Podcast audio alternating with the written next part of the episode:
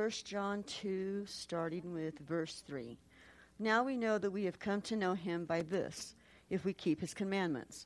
The one who says, I have come to know him, and does not keep his commandments, is a liar, and the truth is not in him. But whoever keeps his word, in him the love of God is made truly perfect. We know that we are in him by this whoever claims to abide in him must walk just as he walked. Welcome to all our visitors here today.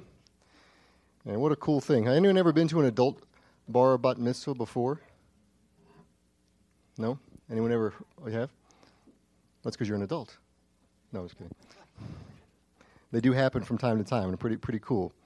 And uh, when it's men, the voices don't crack, you know, and usually you go to bar mitzvahs and they're saying Baruch Atah Adonai. So this that was kind of kind of kind of unique experience that you experienced today.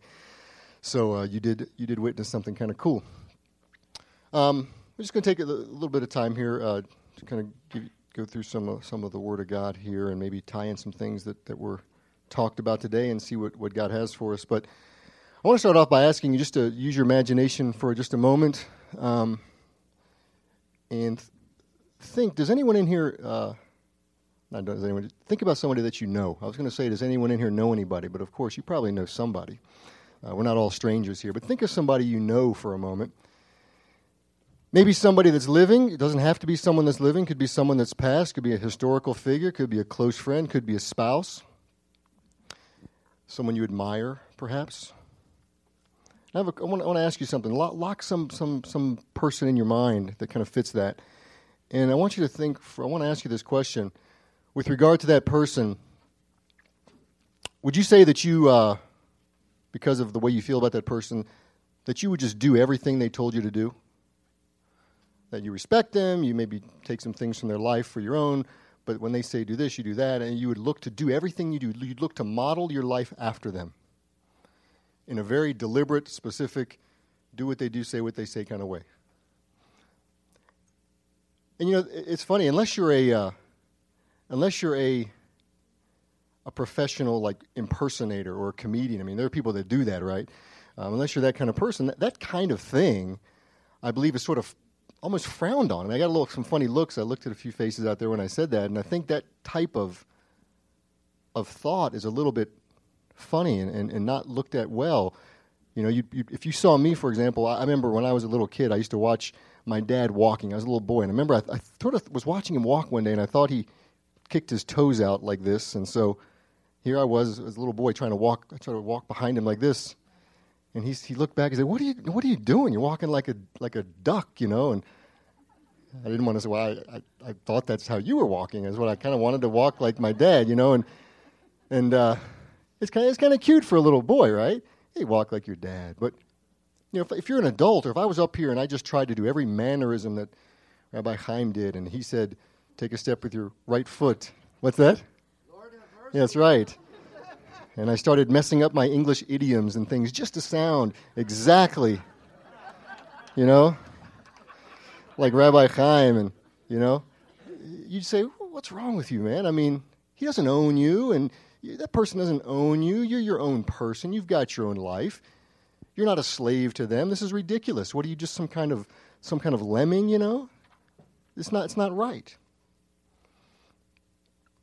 But I don't know if you were listening what was what was read just a minute ago from First John. Did you know that as far as God's economy, God's the way that God looks and reckons and accounts for things, uh, that type of behavior is actually valued, highly valued with regard to knowing Him. We'll talk a little bit about that passage, but when it comes to knowing Him, that's a very highly regarded thing. As believers, not only is it highly regarded, but when you read the Word of God, not just in this section here, when you read throughout the, throughout the Word, we find out that we're actually, it's not just regarded, but we're actually, I hate to use the word, but obligated. We're obligated to act in that way, to imitate God with regard to what He says. That's the type of relationship that we are supposed to have based on, and this is key, we're going to talk about, based on our knowledge of Him. Based on our knowledge of Him, that's the kind of relationship that we are supposed to have. And so, my question as we start off here is that is that how you view your relationship with God? as a result of knowing Him, do you, do you seek to, to speak and to act and to, to, like He says and to do what, what He says in His Word? You might tell, of course. I heard some people say Yeshua out there when I asked about the friend, the person you want to model. That's the great answer, you know.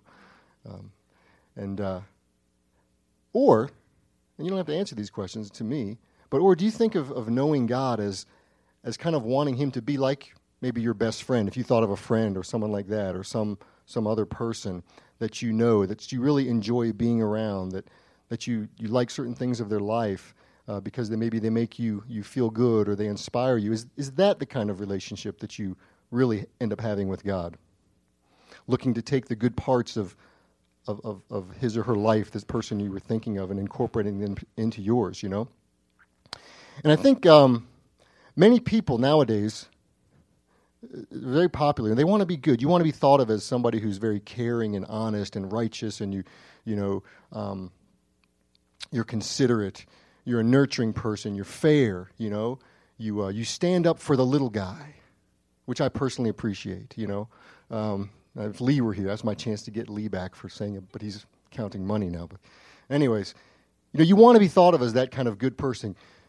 You want to have all those sort of trappings of where someone looks at you and says, "Man, that guy's kind of got all the good stuff." You know, they're they're fair, they're honest, they'd be a good person to work for, uh, whatever it might be. You know, they they help out charities or, or what have you. You want all of those modern day, what I call trappings.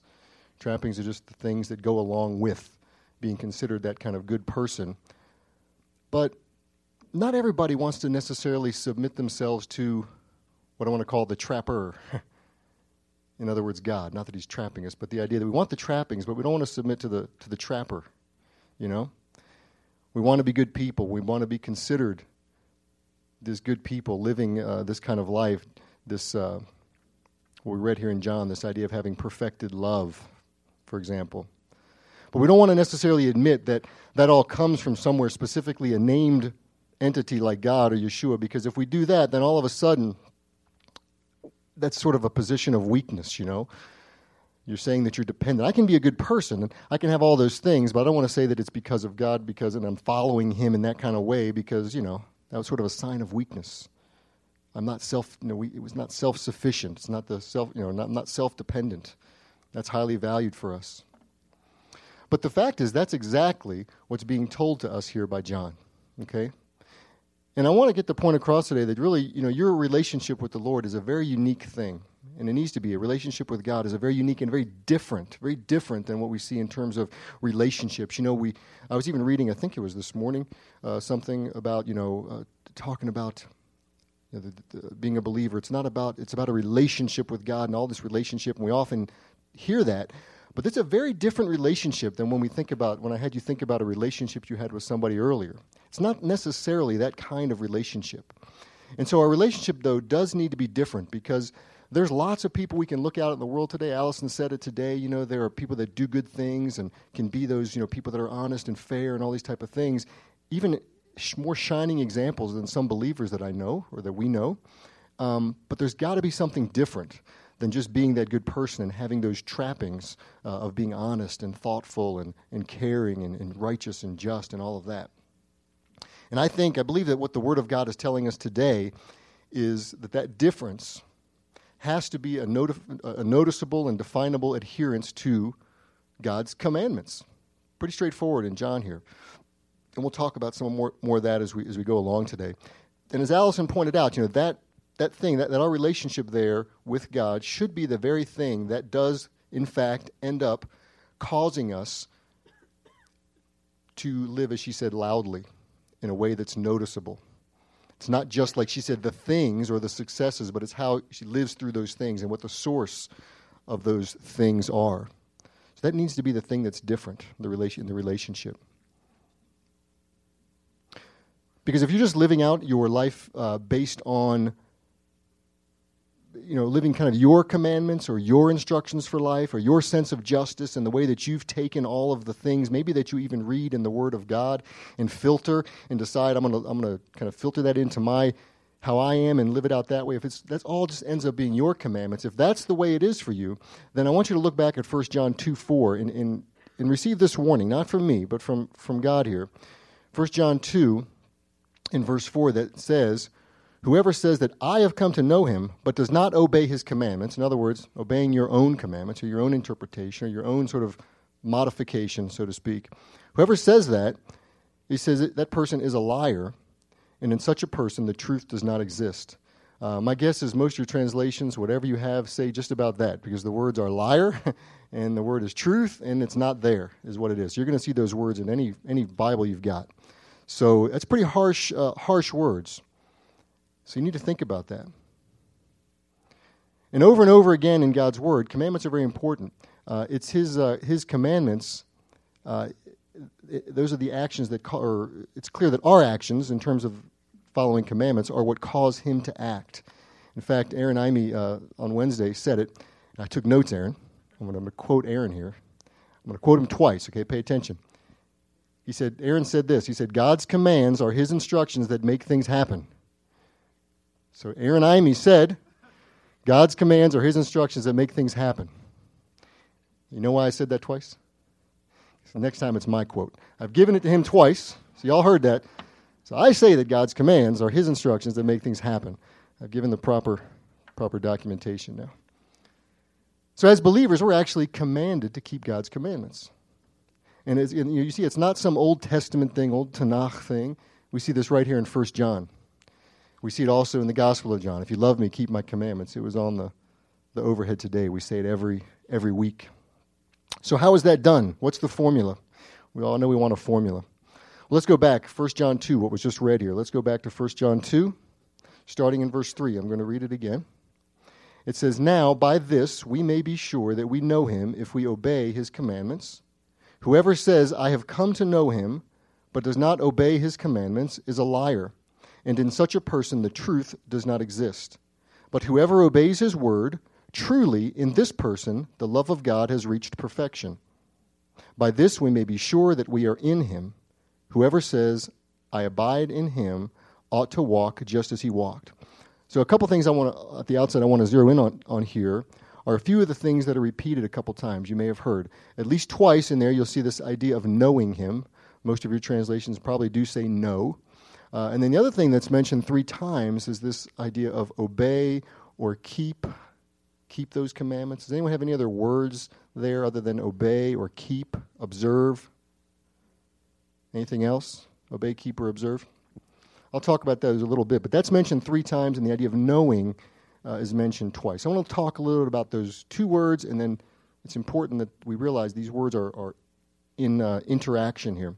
The word know there is, uh, is, is the idea of, a, of an experiential kind of knowing. Okay? Um, it's, the, it's a deep knowing, a coming to know, a learning about, a perceiving, a realizing kind of knowing.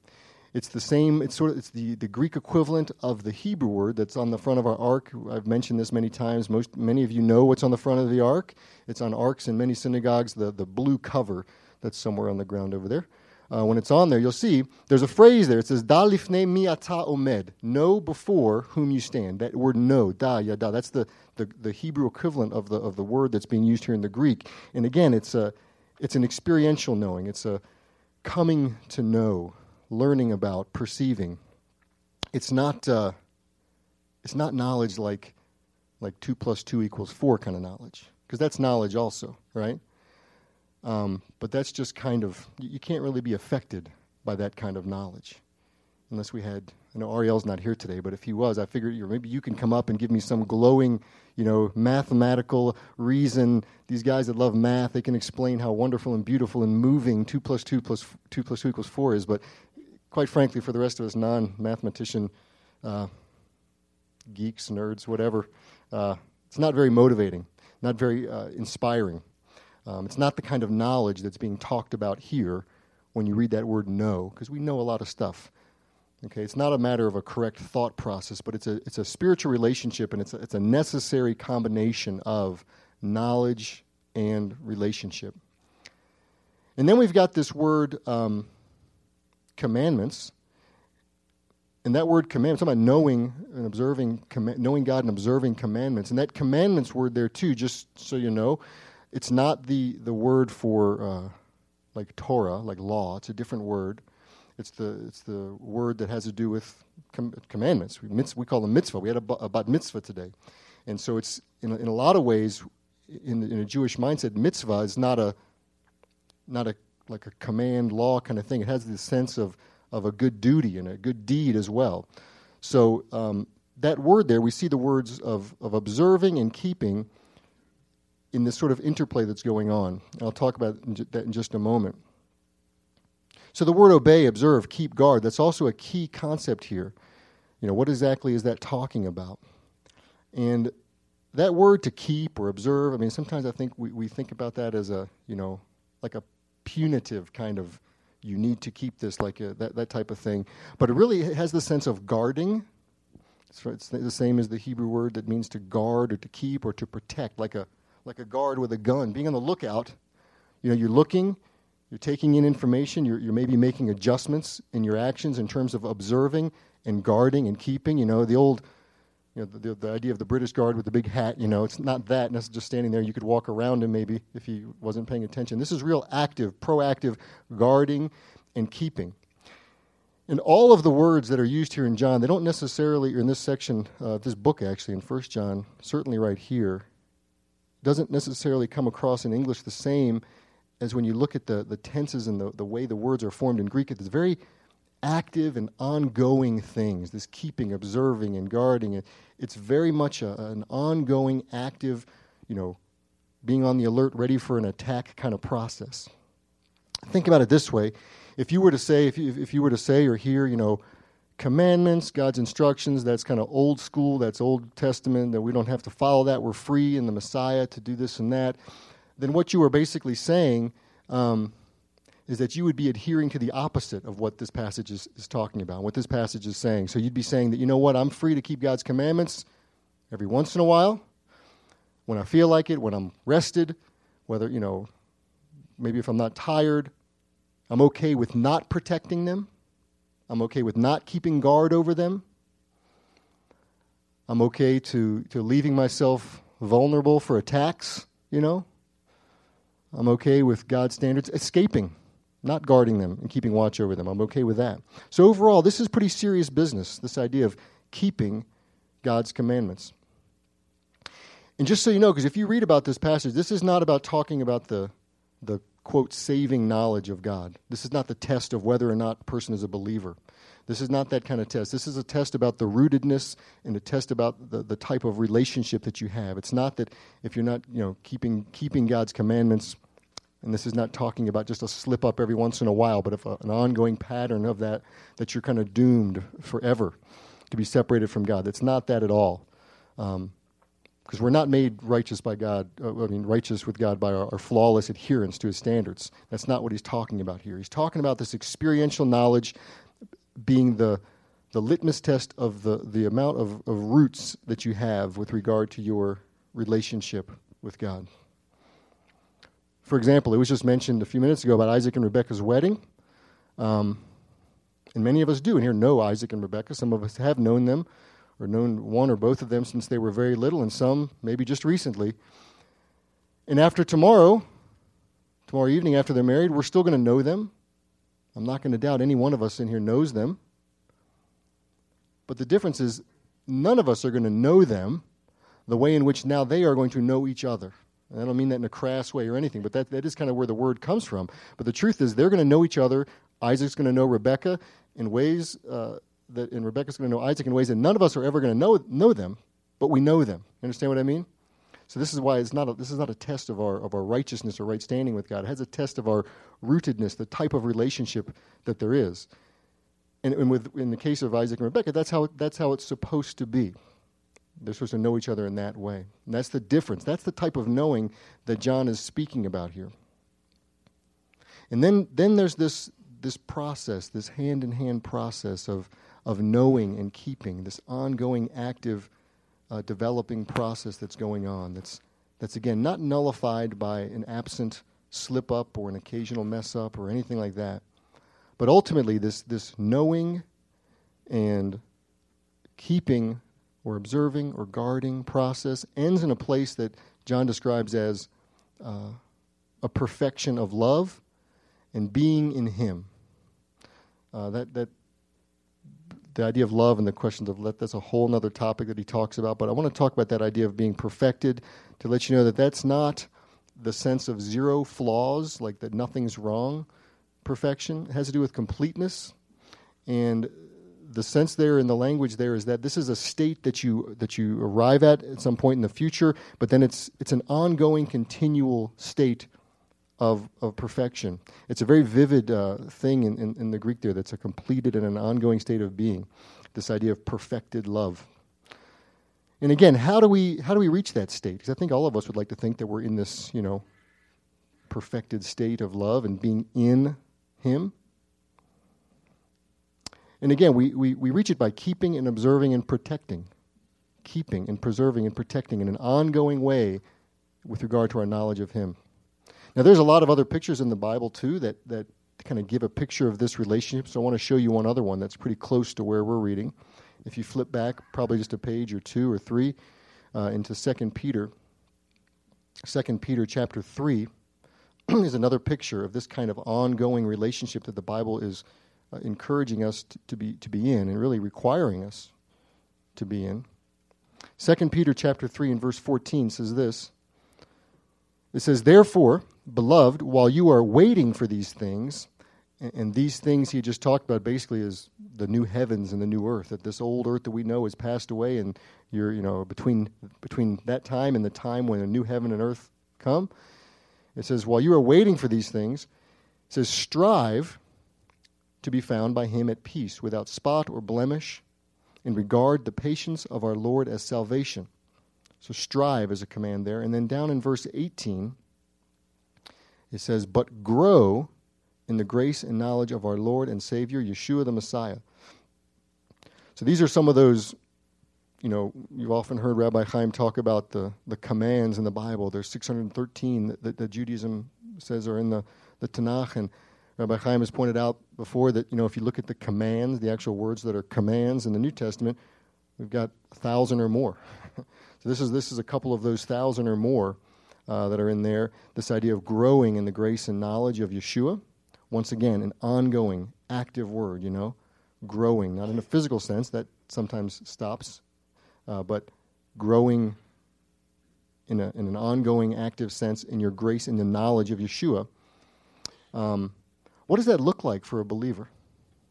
I think often we, I think we often look at, at growth. We think about growth, and it, it sort of ends up being maybe how we feel that day, or how we feel that month, or how we feel things have been going recently for us. Maybe you have a good day, and you're like, man, I'm just, I just feel like I'm growing, growing in the Lord, you know, and I really feel close to Him. And maybe you happen to have a good year, a whole year. Imagine that, a whole good year.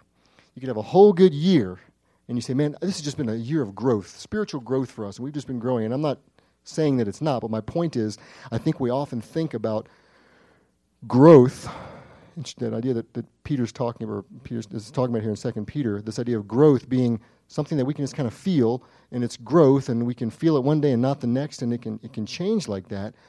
But I want to suggest that gr- that, that kind of growth, even the, even that sort of growing in the Lord, you should should liken it more to the way we view physical growing. And I was thinking about this because I was recently looking at some old photographs um, of my of my immediate family, my wife and our kids. And so I'm looking at pictures of like my, my current 10 year old and 8 year old, or almost 9 year old, when they were babies, and then 2 and 3 and 4, and looking at some pictures and some videos. And, you know, there they are on the, on the videos, and wow, their their movements are different. They're they're a little more shaky. They're not quite walking. Their hands are pudgy. You know, they're not talking the same. Their voices are higher. They're not putting sentences together quite the same as they were. And I'm looking at those pictures, and it's a little bittersweet for me. You know, like man, that's so cute and fun, and but then again, that that person's gone in a sense. You know, I'm like that that that person doesn't exist anymore. Never going to see see that person like that anymore. But it's also good. I look at that on the, on the non bitter side, the sweet side of it, and say, they've developed now to a point where, as a father, I can do things with them that I couldn't do before. There's things that I, I that I, I couldn't do then that I can do now. So it's a bit bittersweet. But how would that be if my if my ten year old tomorrow morning crawled into the kitchen and just you know wouldn't talk, and it wasn't a joke, wouldn't feed herself, didn't change yourself, whatever it might, all the things that that would be that would be terrible. You know, just because I, you know, just I'm just not going to do it today. And that's not my point. Is that's not the way it's supposed to be. Once a child develops, once we develop past certain milestones, not only should we not go back, it'd just be like awkward and it would be almost silly. Who, who, you know, other than a stroke or something like that, who forgets how to feed themselves and who forgets how to walk and, and talk and that kind of stuff, you know? It just wouldn't be right. It'd be counterproductive. It'd be foolish. It'd be awkward. And so, again, as believers, I think as we, we look at this idea of growing in our relationship with God, we should also not be reverting as well. That's, that's the idea. It's not that we had a good day, we had a good week, you know, oh, I slipped up, I feel I'm in, the, I'm in the dumps now, I'm crawling again. No, that's not how it is. That's not what it means to grow in your relationship and your knowledge of God. So, again, how is this accomplished? I don't mean to harp on it by, by following his commandments. You know, we're going to go through all 1,600 of them today. Well, we might get through eight or 900 of them, but we'll see. We'll cover the rest at the Oneg. But no, we're not going to do, we're not going to do that necessarily. But I want to flip, I want to look, let's go back to 1 John. Flip forward again to 1, 1 John chapter 2, beginning in verse 5. Talks about uh, obeying his word again, and this, this last piece of, of, of after reaching perfection, that we may be found that we are in him. Okay, we abide in him, we ought to walk just as he walked. We enter the state, we enter the state of being in him. This is the growth state. Because again, there's a very key word here. I don't want to encourage you to write in your Bibles, but if you're one of those kind of writing types, um, it says that we are in him. Does everyone have the word R, A R E? R? Sometimes in, in languages, you know, we have to supply those kind of words, like, you know, like David 7. Well, David is 7. We put the is in there. This is not one of those cases where the, the word, that they call it the verb of being, this word are is actually there, and it's in a very specific, written a very specific way that, again, has this ongoingness attached to it. We are in Him. And the picture I kind of got when I read that was this idea maybe, you know, you picture yourself, you, you get on a train, right? You board the train, you're on the train, the train's moving. You're on the train, you're in the train, as long as you don't get off the train, you're in the train. You can be asleep in your seat. I'm talking about like a like a big commuter train, like traveling across the country. You're you're in your seat maybe, but you're in the train. The train's moving. Maybe you're reading your Bible and doing some good things, and you're praying for somebody and praying for people, and maybe you take a nap and you get woken up by the train whistle and you utter a few unholy words. You're still in the train. Don't worry, you're still in the train. Uh, you go to the, the meal car, you forget to thank the Lord for your meal. Eesh, Still in the train, don't worry. Just don't forget to, you know, just don't get off the train, okay? Uh, don't get off the train. It's kind of the idea of being in Him. It's an, it's an interesting, uh, an interesting word, but again, keep in mind it's an active, ongoing thing. A lot of people have argued and probably spilt sweat and I don't know about blood about what it means to be in Him, but that's kind of the picture that I got. But how'd you get on the train? Hope you didn't sneak on or sit on top like they do in India. Have you been to India before? My gosh. They ride on top of the trains, and I don't think they had what, what I'm getting at here, which is a ticket. You have a ticket to get on the train, right? That's what you need. So, what's the ticket? What's the ticket to get on board God's train? Synagogue dues, that's right. Did I hear that someone say? No, no, no, no. I didn't mean that. We don't have them here, anyways, but I know we all like synopses and summary statements. So let's uh, let's go back to it because the ticket is following God's commandments. wait a minute, wait, wait, wait. Yeah, following God's commandments. All 613 in the Tanakh and 1,000 plus in the New Testament. But again, I know we don't want to go over all 1,600 of them right now, so let's look to chapter 3 of 1 John. I want to look at a little synopsis summary statement before you start accusing me of heretical uh, things here. 1 John 3, verse 21 says, Beloved, if our hearts do not condemn us, we have boldness before God, and we receive from Him whatever we ask, because we obey His commandments and do what pleases Him. Remember that statement I made, that I made earlier? God's commands are His instructions that make things happen? The one that I came up with? Remember that? Yeah. That's kind of a little summary of it there. He says, we, we, uh, whatever, we, whatever we ask Him, we have because we obey His commandments. And this is His commandment. Here it is, a summary statement This is the ticket. That we should believe in the name of his Son, Yeshua, the Messiah, and love one another just as he commanded us. That's the summary statement. And I don't have time to get into the, you know, love above all things, meaning we can hate each other, but love, no, no, that's completely spoken of differently in this book. But that is the commandment. The commandment there, he says, this is the commandment that we should believe in the name of his Son, Yeshua, the Messiah, and love one another as he has commanded us. That phrase, believe in the name, you may, may, may know this has to do with, it's not the name in a, you know, here's the name, I write the name. The name has embodies the person, the character, who they are, what they're about. If you have the complete Jewish Bible, I think that was the one I really, I think David Stern really hit it there. His, his translation in the complete Jewish Bible says that you are to trust in the person and power of his son, Yeshua the Messiah. It says the name in the language, but the idea is that, just that, to trust in the person and the power of his son, Yeshua the Messiah. This is the, the necessary first step, the way to get that ticket, the necessary first step to, to those trappings that I spoke about, to have, the, to have that your relationship live loud in a way that is different than just you know, having all of those good things that you're a good and righteous person, you live a good life before God. And it is a step of faith. It's just like Allison described in her testimony today. If you were listening, she said that she decided to jump in with two feet and believe. Now, when she did that, did she know God at that point? I believe she did. Did she know God at that point like she does at this point? No. She still knew God. She still knows God. Now, does she know God now like she's going to know God hopefully a year or two years from now?